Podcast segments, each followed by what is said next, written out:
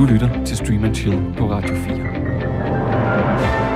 Mit navn er William Eising. Velkommen til Stream and Chill, som i denne omgang skal beskæftige, skal beskæftige sig med min favoritgenre. Det kræver jo lige, at jeg kan sige det rigtigt. Men det er en blanding af det klassiske drama, krydret med sitcommens komedie. Sammen har det skabt barnet Dramedy, eller på dansk dramedie. Og til at føre os ind i den her genre, der har jeg allieret mig med det omvandrende serieleksikon, Andreas Halskov. Velkommen til, Andreas. Tak skal du have, William. Andreas, jeg føler, at du er den rette mand til opgaven. For ikke alene har du beskæftiget dig med tv-serier, og hvordan serier og tv-verden har udviklet sig, men, men det er det jo også en genre, jeg ved, der ligger dit hjerte meget nærmt. Derfor så tænker jeg, at du må være totalt på hjemmebane. Jeg holder i hvert fald rigtig meget af dramediegenren. Ja, jeg har altid øh, godt kunne lide den der sådan øh, mærkelige mellemposition imellem det komiske og det dramatiske, og som typisk også formatmæssigt bryder lidt med, med gængse rammer. Ikke? Altså hvis vi sådan helt tilbage ved tv's tidlige periode, så tænker man det lidt lettere og mere episodiske format og det komiske format, som, som også værende kort. Så det er det, den der 30 minutters slot, den opstår som en, der knytter an til de episodiske, ikke specielt øh, alvorlige serielle melodramaer, og så altså komedierne, hvorimod at de mere seriøse dramaserier og antologiserier, de havde det her lange format, så er dramedien jo sådan en mærkelig mellemkomst. Men det sjove er, og det skal jo ikke være en personkarakteristik af hverken dig eller mig. Øh, nu tillader det så alligevel lidt på den måde. Øh, det er vores sidste gang i lang tid, hvor vi to vi slår os løs. Men jeg har altid tænkt, at vores vej ind i dramedien, der er vi kommet fra hver sin side. Mm-hmm. For jeg har den klare opfattelse af, at du er, du er kommet fra dramaets side. Det er der, hvor din seriekærlighed nok har været størst at det har været dramaet, du har dyrket, og ikke fordi jeg ikke kan lide dramaet overhovedet. Selvfølgelig kan jeg det, det elsker jeg. Men jeg er vokset op med after school TV. Jeg er øh, vokset op med at komme hjem og tænde for tv'et, og så har set øh, øh, Darman Greg, øh, Friends, jeg har set øh, Spin City og alle de her serier, Frasier, som kørt. Og det har meget mere været sitcomen, der har været min vej ind, og det her med, at sitcom er jo, synes jeg, en genre, man skal tage utrolig seriøst. Jo, jo. Og som, øh, som er en virkelig, virkelig god genre. Og den skal laves rigtigt. Og derfor så, tænker jeg, at det har været min vej ind i den her genre. Jeg tager helt fejl, når jeg siger, at dramaet har været din vej. Um, nej, du tager ikke helt fejl. Det er jo ikke urimeligt. Øh, du, du giver jo som regel en fornuftig karakteristik af mig. men, øh, men jeg har nu altid faktisk rigtig godt kunne lide øh, komedieserier. Og altså, jeg har jo også... Altså, det var jo rigtigt nok, at mine tidlige store serieoplevelser måske nok var store dramaserier, men, eller mere, hvad kan man sige, skæve dramaserier og sådan noget, men ellers så har det jo rigtig meget været, så har jeg jo haft den samme oplevelse af at, at komme hjem efter skole og, og tænde for tv, så er det jo lidt forskelligt, hvad det var, de viste. Altså, det kunne faktisk være alt muligt fra sådan noget ungdomsserie som Beverly Hills og sæbeoperaer som Melrose Place eller sådan noget, men det, eller Naboerne, gud døde mig.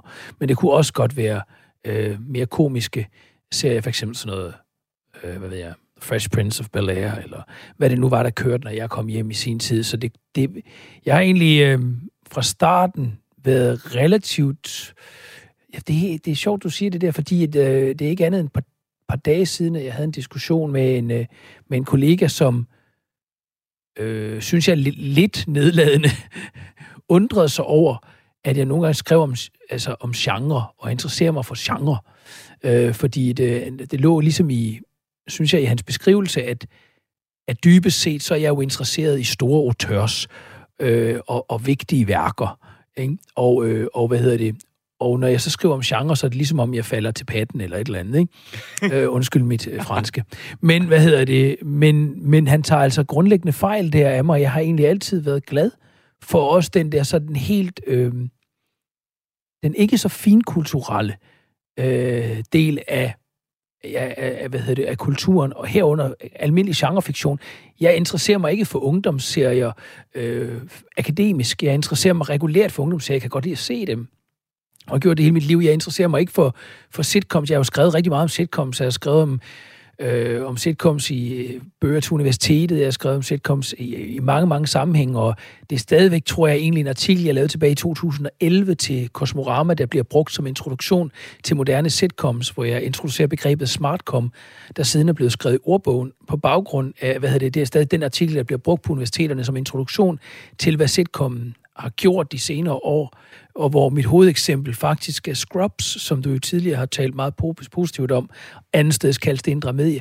Så jeg har, altså, jeg har egentlig altid godt kunne lide det, der er meget populært, øh, men som man helst ikke må kunne lide i finkulturelle kreds, og det er ikke kun som sådan en, en skør, distanceret observatør. Jeg er regulært interesseret i det. Men det er jo sjovt, når du nævner Scrubs, for jeg vil jo også sige, at Scrubs er en dramedie, men, men Scrubs har mere Altså, det er jo tit, hvor, hvor tipper balancen. Ja, det er Og Scrubs har meget mere sitcom i sig, meget mere Enig. komedie, end hvad jeg vil kalde de moderne dramedier har. Nogle af dem, vi måske kommer til at tage fat i. Enig, så Men, det er et spørgsmål, om de har komedie eller drama i ascendanten. Ja, lige præcis. Æh, hvad skal jeg sige, om så at sige, hvad huset er blevet bygget på. Ja.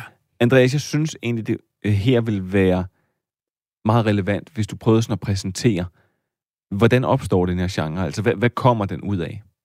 Jamen altså, jeg, jeg tror jo, at, hvad hedder det, mm, jeg synes faktisk, det er et interessant spørgsmål, for jeg tror da helt sikkert, at den ligesom har forskellige fædre øh, eller mødre. altså det ene er, øh, at man får udvidet noget formatmæssigt. Ikke? Man begynder at arbejde i 70'erne med nogle lidt mere fleksible formater.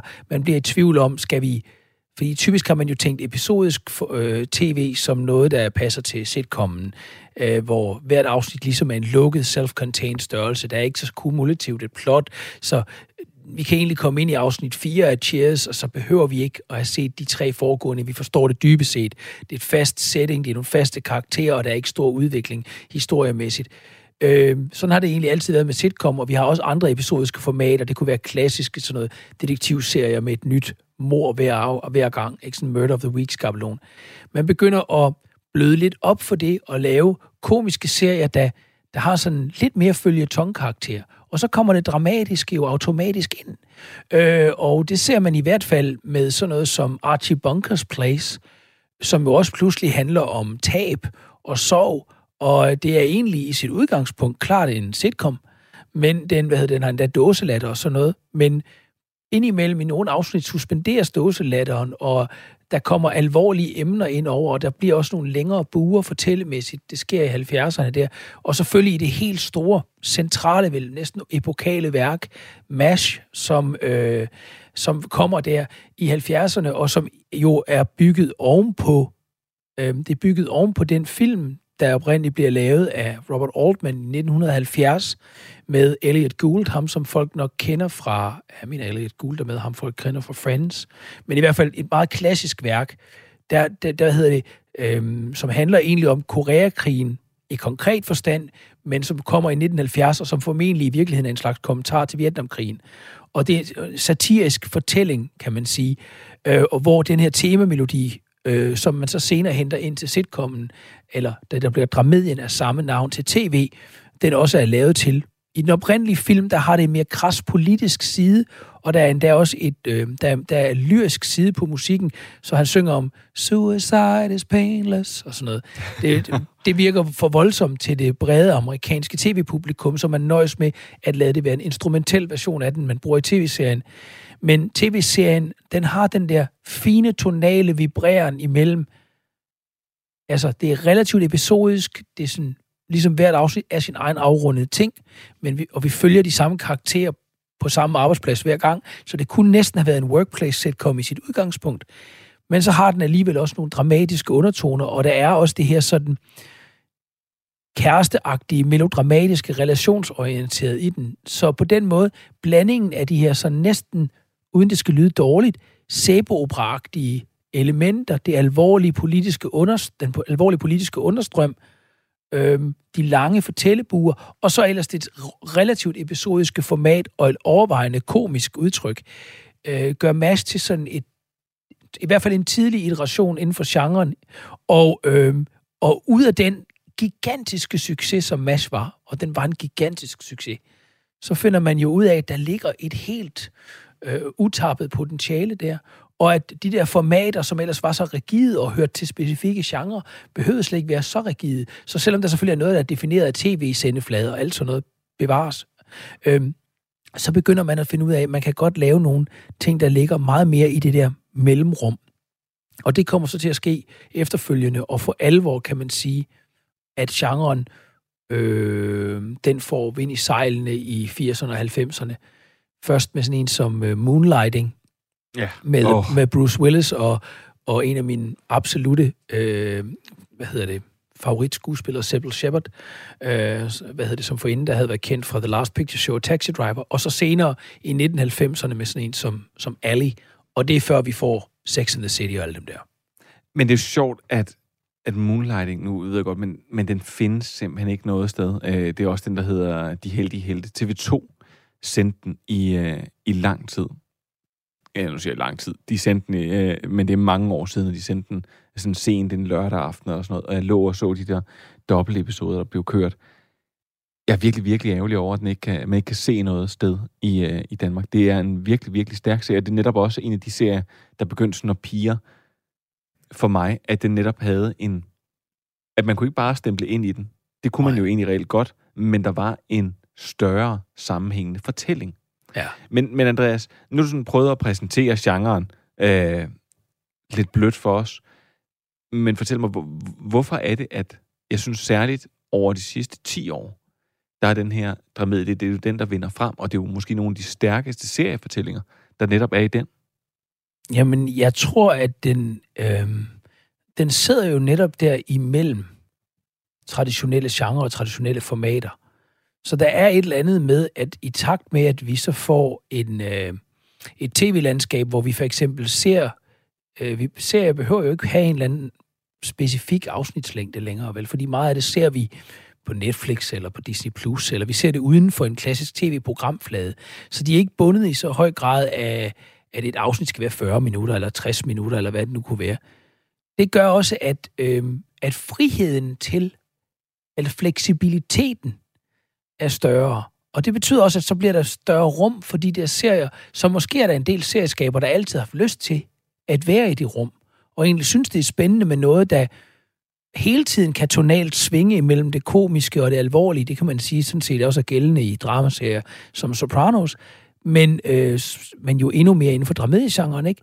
Men det kan også være, at man kan, kan have et afsnit, der er drøn alvorligt, og så pludselig kan have et afsnit, der er helt komisk, som vi ser det i, du har tidligere talt om Bojack Horseman, ikke? som jo egentlig øh, også indimellem har nogle voldsomt tonale skift, men i, endnu mere i sådan en serie, som, som jo, du har talt meget om, ikke? Atlanta, som jo virkelig er et eksempel på en, på en dramedie. Og, og så sent som for ja, det er en uge siden, eller sådan noget, jeg talte med Jen Malone, som er music supervisor på både øh, Euphoria og, øh, og Atlanta og flere andre øh, serier. Øh, hvad hedder det? Og øh, hun, var, øh, hun kunne slet ikke fordrage, at der er nogen, der kan finde på at kalde Atlanta en komedie. Øh, for, for hende er det en dramaserie. Og jeg, og jeg vil mene, det er en dramedie. Den ligger netop i fuldstændig klart i den der mellemposition der, hvor det vibrerer inden for afsnittet, og det vibrerer på tværs af afsnittene, og dens format siger sitcom, men dens tone siger ikke nødvendigvis sitcom. Nej, det gør den bestemt ikke. Men er, er det fordi, det gør... Altså, jeg har jo tit, når jeg har snakket om sådan som Bojack Horseman, altså sagt, hvis det ikke var en tegnefilm, hvis det ikke var... Hvis der ikke var komedieelementet, mm. hvis det bare var bundseriøst, og det var en live-action-serie, så ville det jo være en serie, hvor man efter at have set de første fem afsnit, så gik man ud, og så fandt man en bærende bjælke ude i laden, og så kastede man en ræb over den. Fordi den er så hård. Det øh, handler om et menneskes nedtur ned i afgrunden, og det er jo krydret med sjove bemærkninger og øh, øh, kommentarer om øh, brand muffins og øh, Hollywood, og jeg ved ikke hvad. Men det er jo Jamen. det, der på den måde gør den tålig, det der gør den spiselig, at i nogle af de her genre her, så kan man, øh, så kan man stå på på den måde. Og jeg synes jo faktisk, at et sjovt eksempel er øh, The Master of None. Jeg synes nok, vi skal komme Ja. dykke ned i nogle af de her øh, Ja. øh, eksempler senere, mm, og sådan at snakke lidt mere om dem. Men når jeg tænker på The Master of None, så lavede den jo et så voldsomt skift, hvor den gik fra. Men han ville gerne afslutte det. Han ville gerne afslutte den her serie her, og han var også øh, i gang med det. Og fra de to første sæsoner, som er så klare øh, dramedie. Ja, det er øh, klart greb, dramedier. som har øh, komiske greb, men som indimellem også er dybt seriøse, så går den over i en brandseriøs og dybt alvorlig tone, Det bliver til en kunstnerisk dram- dramaserie. Ja. og så står folk af. Ja. Det virker virkelig som om, at folk er stået af på det. Og de folk, jeg har snakket med, som har elsket serien, siger, at det var, en, det var en, et klart brud på en kontrakt. For Ja, dem. jeg, jeg kan faktisk også godt lide den tredje sæson, men jeg er helt enig i, det er et markant brud. Det er simpelthen en ny serie. Og det, og det er selvfølgelig et brud på en kontrakt, som du er inde på. Men du og jeg synes jo ikke, du har fuldstændig ret. Altså, øh, og det, og det er, jeg har, du har jo talt med, øh, jeg har jo selv skrevet et artikel, øh, som, om, hvad hedder det, om, øh, til en akademisk bog faktisk, om Bojack Horseman. Som du, har- og jeg synes, du har besunget den meget smukt undervejs øh, i løbet af mange programmer. Og jeg er, f- er fuldt og helt enig med dig, at hvis den serie, nu er det svært at forestille sig, men hvis den serie var lavet som en live-action-serie, så ville den være tæt på sådan noget som den serie med Steve Buscemi og Louis C.K., der hedder Horace and Pete, øh, som, øh, altså, nogen har kaldt, øh, hvad hedder det, Cheers på, øh, på meskalin eller sådan noget, ikke? Altså, øh, eller Cheers på heroin, jeg tror, det var det, de kaldte den, ikke? Altså, som, så havde det været en dramedie, og den havde, hvad hedder det, haft en, en, øhm, en, en, anden pedigree, ikke? Der havde, jeg tror nu nok, der er en del inden for den kritikerstand, der synes, Bojack Horseman er et fantastisk værk. Men der er ingen tvivl om, at alene det, at den er animeret, gør, at man lidt lettere placerer den i komediegenren. Altså, øh, skønt den jo helt klart også befinder sig i det der mellemrum. Og det mener jeg også, at det er rigtigt. Det gør de for to første sæsoner af Master of None så klart. Øh, det er et tydeligt eksempel på, hvad, hvad dram, dramedien kan. Øh, og den passer også til det her. Det er et kort format, men det er ikke en rendyrket komedie, og der er også et klart, der er nogle arcs knyttet an til, til Devs karakter og sådan noget i den. Øh, og så den tredje sæson, som du siger, det, det bliver jo som at se sådan en, en arthouse kammerspilsting.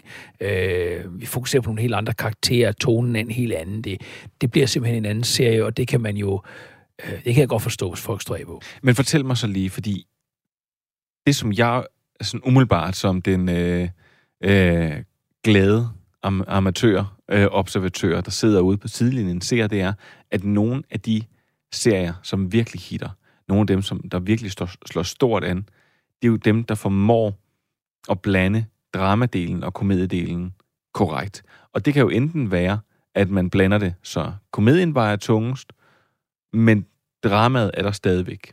Mm. Øh, og det er ikke sådan på samme måde episodisk, at det, at, altså, der er en større rød linje, der kører, selvom at det er sjov og ballade. Og så er der selvfølgelig dem, som gør det anderledes, hvor dramaet vejer tungt, og så er komedien ovenpå. Og det er klart dem, der hitter. Og nu vil jeg så faktisk våge at påstå, at sådan en som Succession, Ja, Det er det er en en dramedie. Ja. Det er det da. Jeg er helt enig. men den har jo dramaformatet, den har drama-udtrykket, den har alt i dramaet, men den har jo Blandet, så ja. meget, så meget komedie i sig.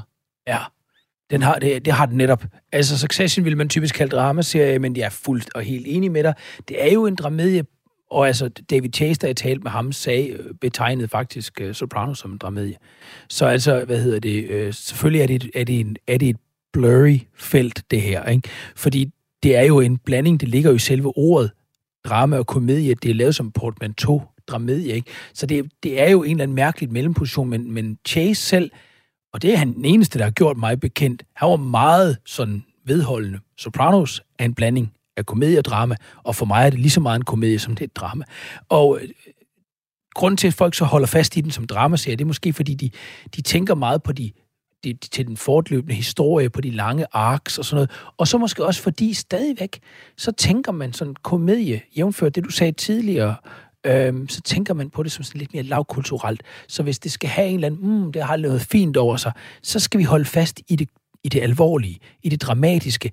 Men altså Succession, prøv at høre, en stor del af den serie er der netop det komiske. Det ligger jo ikke bare i dialog. Det er jo, det er jo næsten en slags family-workplace-sitcom, øh, landet op med sådan alvorlige shakespearianske, sådan rænkespilsagtige ting. Så selvfølgelig er der en masse om misbrug og, og, og, og hvad hedder det, mennesker, der ødelægger hinanden og overgrebsagtige elementer og sådan noget.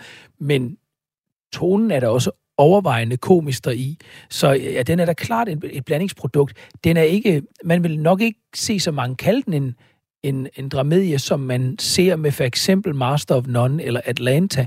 Og det tror jeg skyldes egentlig først og fremmest nogle formatmæssige ting, at den mange dramedier ligger i øh, rammer egentlig sitcommens typiske format, men er frigjort sitcommens øh, øh, måde at være optaget på, og dermed også sitcommens faste audiovisuelle udtryk.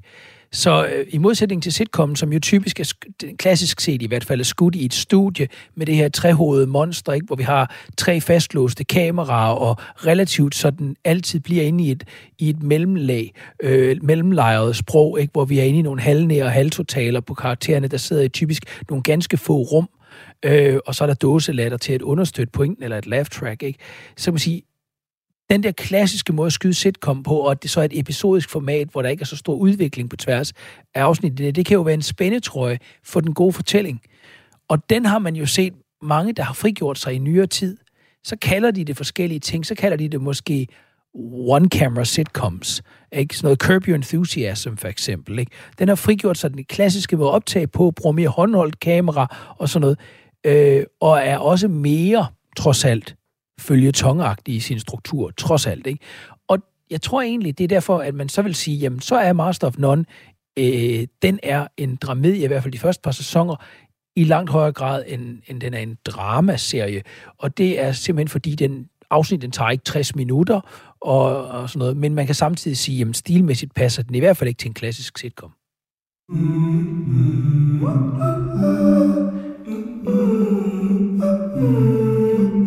Du lytter til Stream Chill på hele Danmarks Radio. Radio 4. I denne uge med Andreas Halskov.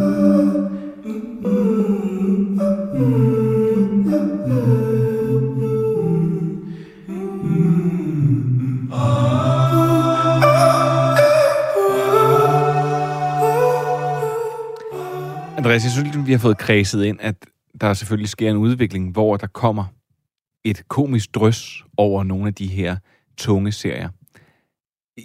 Det jeg ved måske godt, det er, at det kan være et fuldstændig umuligt spørgsmål at svare på. Men, men, men hvorfor? Hvad er, det, hvad er det, den komiske mulighed? For eksempel i en serie som Succession, den giver os mulighed for. Altså, hvorfor er det, at der skal comedy ind i en seriøs dramaserie? Øh, ja, og omvendt, undskyld også. Altså. Det, det er jo noget, man, man har selvfølgelig altid tænkt på komik og drama som afløser for hinanden. Altså, den tyske filmskaber Ernst Lubitsch, han sagde i 1942, at han, I hate movies, I hate dramatic movies with comic relief and comic movies with dramatic relief. Men det har ligesom været en indskrevet del af Hollywood-industrien, at man bruger de to til at afløse hinanden. Ikke? At man kan kun klare så så meget alvorligt drama, uden der er et komisk element, der afløser og omvendt. Øh, så det har nok altid været der i et eller andet element. Men, men jeg tror bare, at der er sket en total opblødning af feltet. Og jeg tror egentlig, jævnt for hvad du sagde tidligere, så tror jeg egentlig, det er sket mere den anden vej. Altså det er sket mere i, at man har tænkt, vi kan meget med det korte format. Nu er kameraet blevet frigjort. Det behøver ikke optages i et studie. Vi behøver ikke bruge dåselatter. Øh, der fortæller publikum, hvornår de skal grine. Og vi kan faktisk fortælle dramatiske forløb, hvor der er en eller anden, hvor det ikke er nær så episodisk. Så i vid udstrækning måske en overvejende komisk serie, måske noget, der sådan formatmæssigt passer lidt til komedieserien, men hvor der også er mulighed for at folde karaktererne mere ud, og også have meget stærke, alvorlige øh, momenter. Øh, det er i hvert fald lige så meget en del af fortællingen som den anden vej. Altså, jeg tror, det starter ved, at netop sådan nogle komedieserier som MASH og Archie Bunker's Place, de begynder at tage dramaet ind, og i nogen grad også at suspendere dåselatteren. Og, og, og så begynder vi så yderligere at se bevægelsen, hvor de også stilmæssigt går væk fra den klassiske måde at skyde komik på. Og når vi så samtidig får den her totale opblødning af formaterne, og den der totale fleksibilitet i, hvor lange afsnit behøver at være, jamen så bliver det et sagsløst mix. Og så ser vi så, at de her, der er et eller andet vældig tilfredsstillende over karakterer, hvis relationer udvikler sig på tværs af afsnit. Det er der noget grundlæggende fascinerende i. Og en historie, der hænger sammen, man skal følge med i, man skal tappe ind i. Ikke bare tilfældige venner, om man så må sige, man lige skal have et daily ephemeral check-in hos, men en historie, der udvikler sig over tid. Det er der noget grundlæggende fascinerende i. Og når man så blander det med, øh, med både stærke komiske momenter og nogle alvorlige ele- øh, elementer, så har man det, jeg tror, det giver en kunstnerisk frihed og fleksibilitet, som tiltrækker mange af de mennesker, som laver tv. Altså, jeg tror ikke, altså for eksempel, når jeg har talt med J. Duplass, som, og hvad hedder det, som jo har lavet et selvstændigt, virk, en selvstændig firma, der laver en, mange af de her nyere dramedier, for eksempel Togetherness og, øh, og, og hvad hedder det, ja, Transparent har han jo så spillet med i og sådan noget, jamen så siger han, at, hvad hedder det, han, han siger, hans fast, hans yndlingsformat, hans yndlingsgenre, det er dramedien, som kan ligge i det der mellemlag, have det der ikke så lange format, øh, og kan ligge sådan tonalt hele tiden og skifte, men som man siger, at der er stadigvæk, selvom det er blevet mere populært, selvom det er blevet mere almindeligt, og sådan som Donald Glover og Aziz Ansari har populariseret genren, så er det stadigvæk øh, gode industrielle kræfter, eller stærke industrielle kræfter i hvert fald, der trækker øh, på, at vi skal kunne lave klare skillelinjer mellem komedieserier og dramaserier. Øh, og de skillelinjer skal om ikke andet gøres formatmæssigt. Sådan så et afsnit er 50 minutter, så ved vi, det er drama. Et afsnit er 20-30 minutter, så ved vi, det er komedie. Men tror du, det her betyder, når du siger det på den her måde, øh, med at, at vi godt vil følge med i en ark, altså tror du, det betyder, at de at sitcomsene, som jo, sådan noget som Friends, tror, tror det er deres død? At, at øh, den vil ikke kunne leve på samme måde, at den bare kører ud i en intethed. Altså, så bliver det sådan en B-roll, lidt eller Family Guy og Simpsons, som jo er en sitcom, men en anicom. Altså, tror du bare, øh, de, de vil ikke længere kunne få den enorme succes, fordi der skal vi simpelthen have en dyb karakterudvikling. Ja, jeg tror i hvert fald, den, den klassiske sitcoms, den traditionelle sitcoms rolle er ikke udspillet men er meget mindre i dag, end den var bare i midten af 90'erne, hvor Friends var der. Øh, jeg ved godt, den kørte i utrolig lang tid, men altså princippet. Øh, jeg tror ikke på, at den klassiske øh, hvad hedder det, multi-camera sitcom, der, får, der bliver optaget i et studie med dåselatter og sådan noget, at den er væk jeg synes altid, man skal passe på med at skrive nekrologer over ja, fænomener. Det. Jeg hader dengang politikken skrev... Jeg synes, jeg, synes, de, de, de, det er noget, politikken Ja, de skrev et sæbeopera, en bobler på sidste vers og sådan noget. Jamen, der har bare været utrolig mange sæbeopera rundt omkring, og telenoveller og sådan noget. Altså, øh, på samme måde tror jeg ikke, klassiske sitcoms er ikke et fænomen, der er forsvundet. Men det er klart et fænomen, som har øh, undergået vældig store forandringer, og den moderne øh, den, det er mere moderne med serier, der ligger i blandingsfeltet, eller i den der mærkelige gråzone mellem drama og komik, end det er med, øh, end det er med serier, der er rendyrket det ene eller det andet. Øh, det, det er det. Så kan det godt være, at man under tiden har svært ved at finde ud af, hvad man skal kalde dem. Altså, øh, Better Call Saul, den blev jo placeret i komediekategorien, for eksempel. Jeg skulle ikke en rendyrket komedieserie, den serie, vel? Øh, jeg tror nok, de fleste vil mere kalde den dramaserie. Men men hvad hedder det, Orange is the New Black, for eksempel, synes jeg jo er en virkelig god, det vil jeg kalde en dramedie helt klart, men det er også sådan en, hvor placerer vi den henne? Der kan være alle mulige strategiske grunde til det. Så kan det være nemmere at vinde en pris i komediekategorien, så gør man det. Ja, hvad var det? The Martian, der endte med at være i uh, uh, Best uh, Comedy Musical et eller andet, og så fik en Emmy for den. Ja, så på den måde, så kan man jo sige, det, det er jo en del af hele den her udsendelse også, det er jo, at de der kategorier er jo er jo ikke nalfaste størrelser. Vel, og branchen bruger dem anderledes, end kritikerne gør dem, end akademikerne gør dem, og, og en, uh, hvad kan man sige, andre mennesker gør det. Så på den måde, så er det, det er jo en vis udstrækning arbitrært. Det, det er kategorier, der hele tiden kan forandre sig. Det væsentlige er at sige, at den der sådan traditionelle, hårde opdeling imellem du ved, hard comedies, pound for pound, mange laughs, som han siger, hvad hedder det? Det er jo det, han siger, uh, J. Duplass, når han siger The Metrics. Uh, hele den måde, hvorpå industrien er bygget op, den til gode ser trods alt en stærk opdeling i drama og komedieserie, fordi at hvis han skal lave en serie som Togetherness, så sidder der folk i HBO og siger, mm, pound for pound, så er Silicon Valley altså sjovere.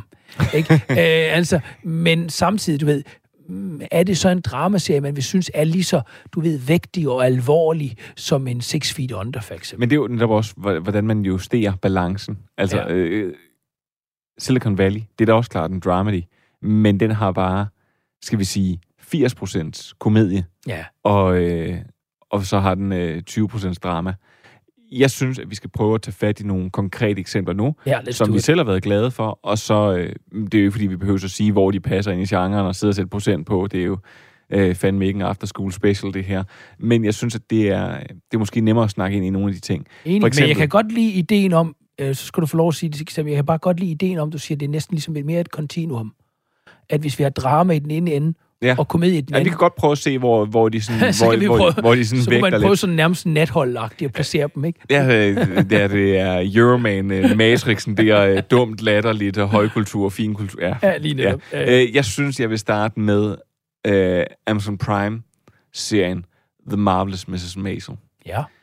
som jo jeg tidligere også har slået et slag for, og som jeg vil sige handler om en kvinde, hvis mand går på sådan nogle øh, underground natklubber i de glade, øh, det må være, nu, øh, jeg kan simpelthen ikke huske, om det er 60'erne eller 70'erne.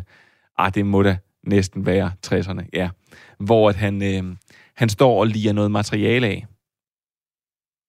Og øh, til hendes store skam, han har jo et seriøst job i virkeligheden, til hendes store skam, så oplever, eller opdager hun, at han har købt de her comedy albums, og så, øh, og så har han bare rippet de her øh, optrædener en til en, og står og siger det.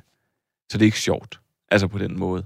Det er jo, det er jo, øh, det er jo andres arbejde, han, han, øh, han bare tager på. Og det giver ham et eller andet outlet, men da hun finder ud af det, og hun forresten også finder ud af, at han ligger og kysser lidt på en anden, så bliver hun så vred, så hun i en halvbrændert øh, går ned, indtager scenen, og så begynder hun at snakke til publikum. Og lige pludselig så finder hun jo ud af, at der er et talent for stand-up.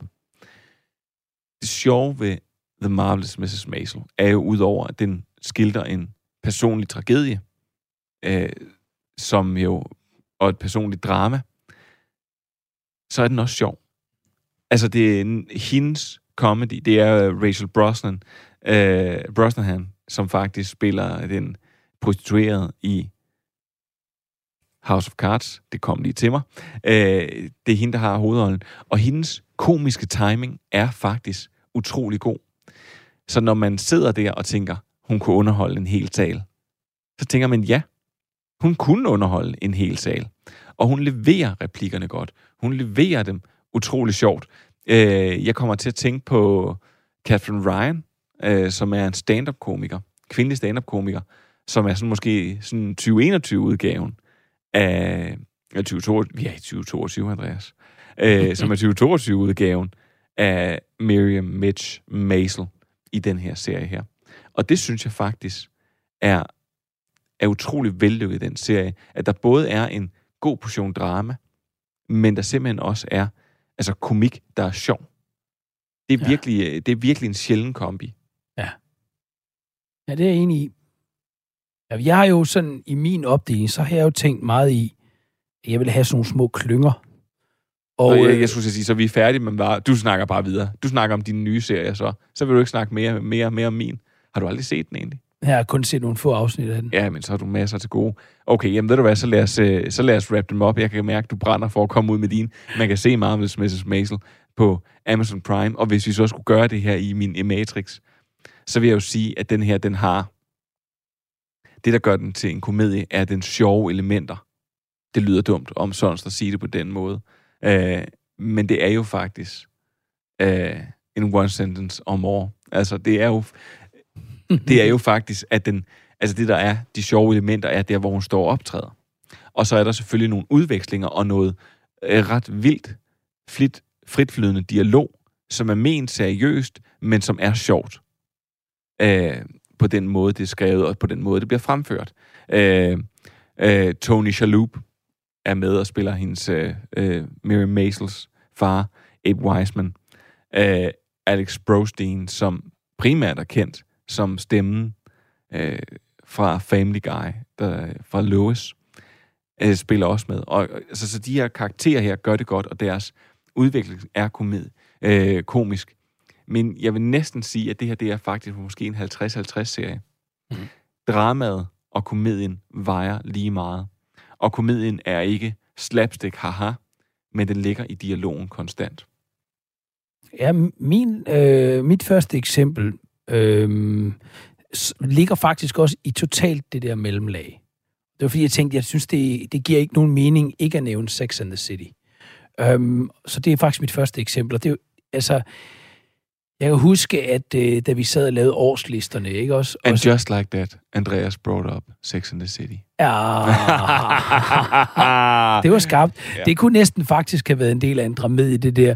Hvad hedder det? Øh, jeg vil undlade at tale meget om And Just Like That, uh, selvom jeg vil sige, at sådan helt som en lille sidebar, så vil jeg sige, jeg tror en del af den hæftige kritik, der er den serie, øhm, som ikke er forrygende, det skal vi da være ærlige med. Øh, den, den der øh, efterfølger, de nu har lavet, som jo forsøger så hårdt på at være woke, at den mest er kikset. Den, hvad hedder det? Øh, ja, en del af den kritik, der har været, den skyldes også en, for mig at sige, romantisering af, hvad Sex and the City oprindeligt var. Men fortæl mig, hvorfor skal Sex and the City være med som en dramedie?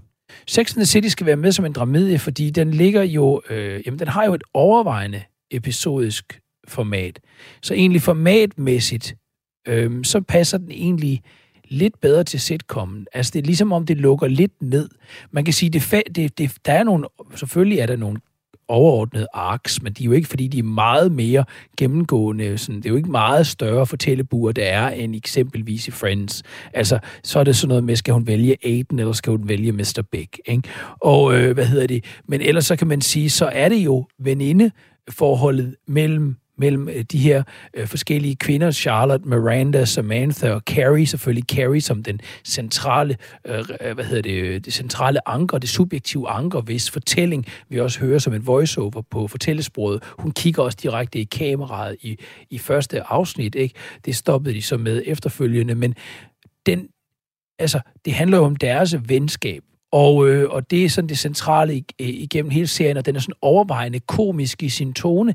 Så selvfølgelig er der sådan nogle melodramatiske aspekter, og sådan nogle romantiske aspekter, og hvem skal man være kæreste med, og lykkes det, og øh, er han utro, eller hvad det måtte være. Sådan nogle helt gængse ting, Øh, og, øh, men ellers handler det meget om den her blanding imellem venskab med nogle ofte sjove referencer til andre film, fifi kommentarer og sådan noget, og så øh, jo, herunder også nogle ret komiske optrin med nogle af de partnere, skiftende partnere, de har, og de for eksempel homoseksuelle karakterer, der er med som nogle af deres venner og sådan noget, er der udpræget sådan comic relief-agtige.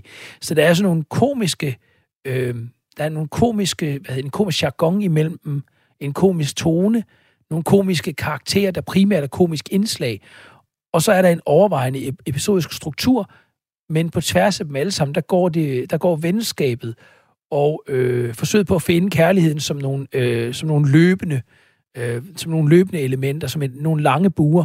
Og øh, isoleret den måde, jeg fik fortalt på her, så lyder det jo ikke som om, at Sex and the City er noget banebrydende værk. Øh, og øh, jeg er heller ikke helt enig med Iben Albino, selvom jeg synes, hun er en fantastisk kritiker, når hun siger, at Sex and the City ændrede verden. Det har hun lavet en bog, der hed.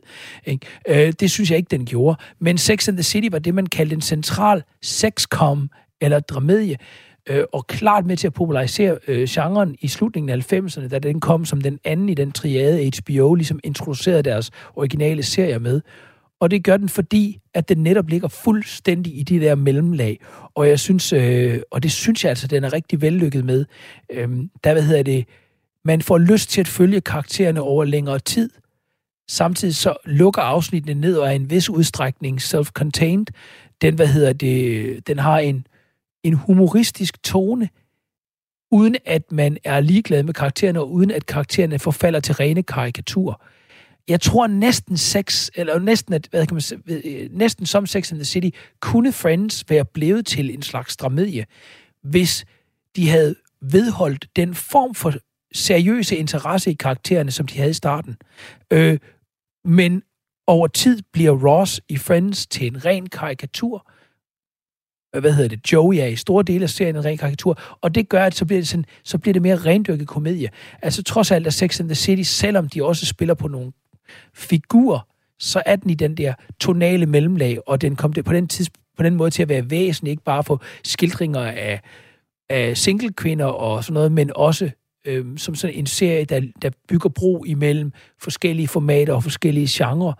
Ud af den voksede, Øh, hvad hedder hun, Helle Kanne Kostrup, som har skrevet en del om det, hun vil kalde Sex in the City en subjektiv livsstilsdramedie, netop fordi den handler om livsstil, og fordi at vi har et centralt anker, hvis fortællestemme vi hører på lydsporet.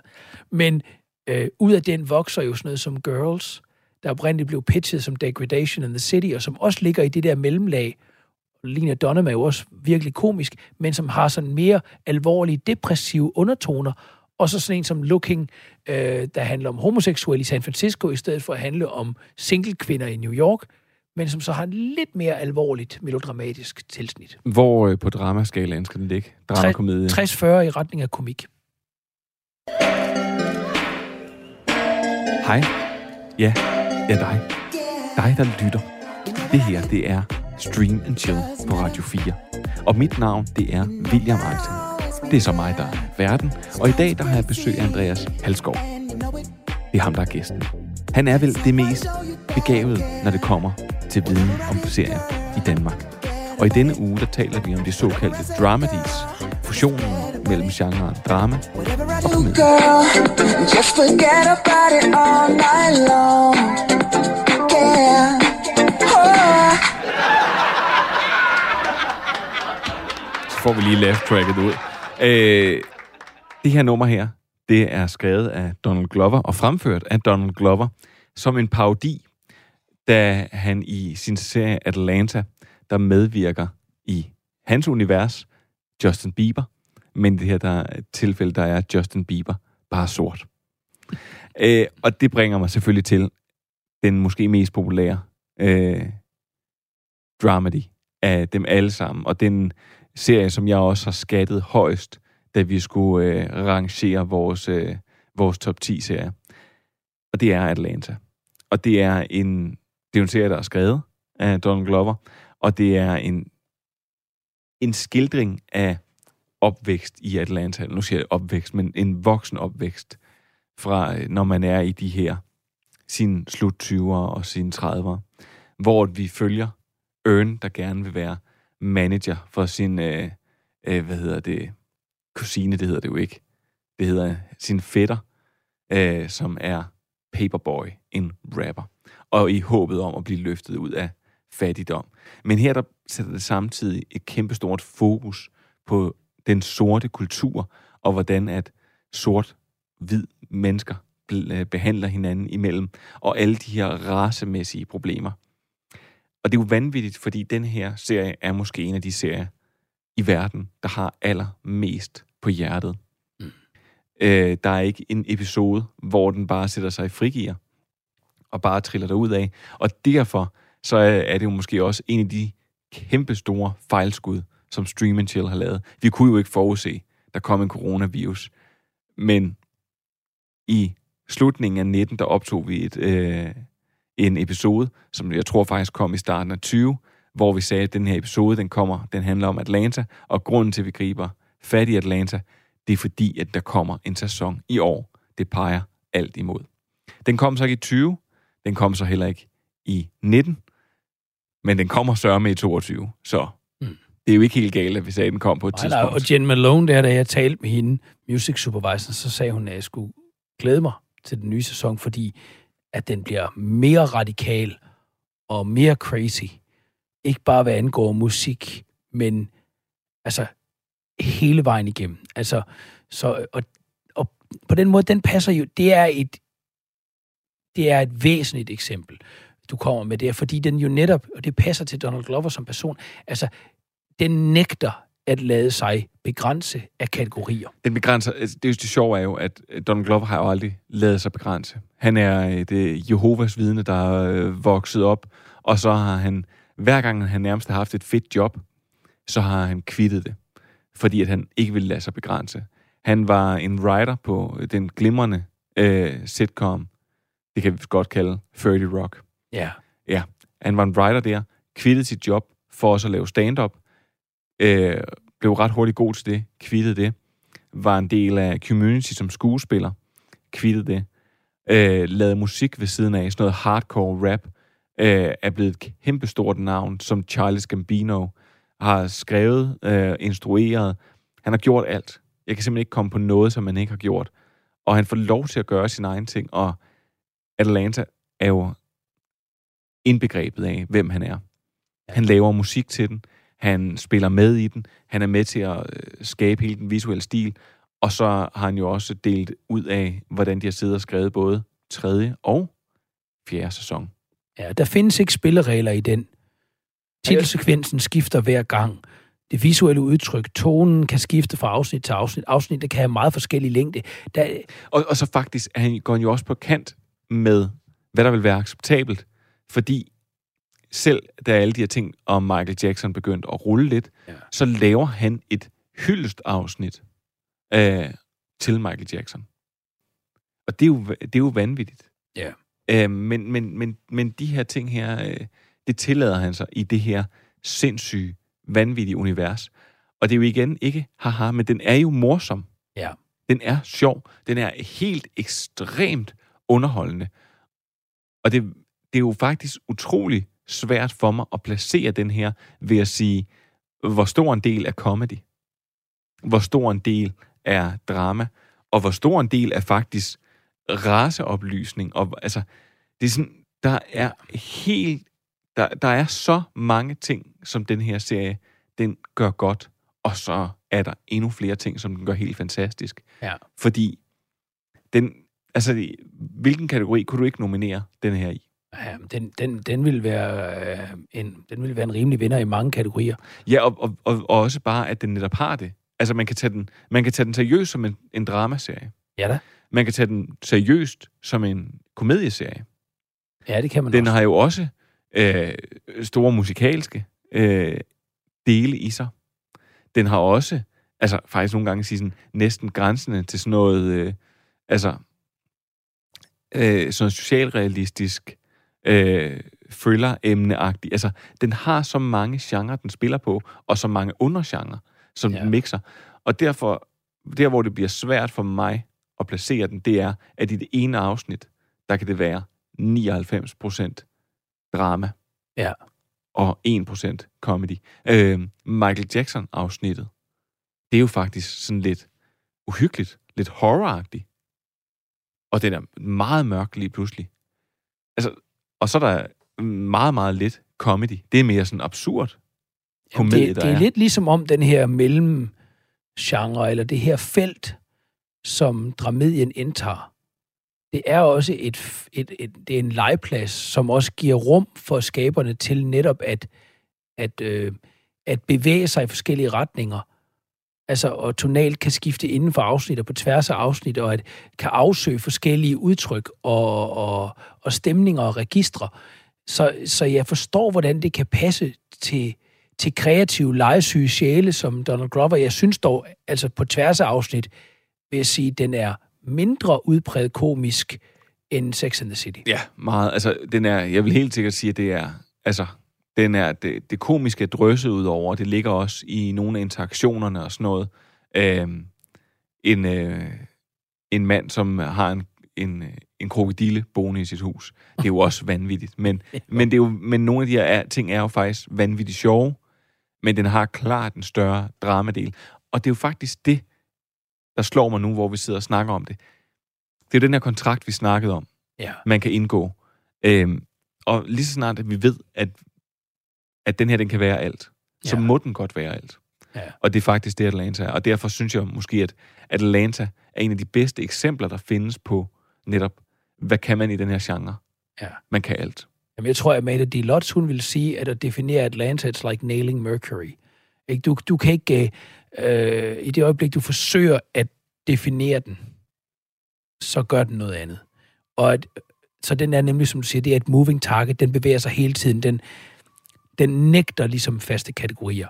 Og det, det, er det, der, det er der gør den til, ja, så har, har vi en kategori. Næsten ligesom man inden for køn og seksualitet har nogen, der, der nu, du ved, sådan kalder sig sådan uncategorized. Det er blevet en kategori, ikke? Så har vi her den sorte boks, ikke?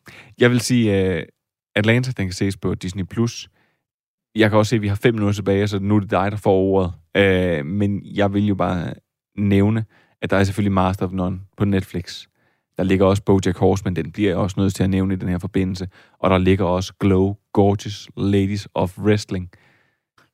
Ja, som, øh, som, som også, altså alle tre utrolig stærke dramedier, hvis man vil udforske genren. Andreas, de sidste fem minutter, de tilhører dig, og så, hvad skal vi bruge? Så nævner jeg to fænomener her til sidst, fordi den ene af dem, og som jeg synes passer egentlig lidt hen i retning af det, du nævner med Bojack Horseman, det er, det er den form for, for øh, krise, krisedramedien, kalder hun det. Øh, Helle Kalle Kostrup, man kunne også kalde det sadcom.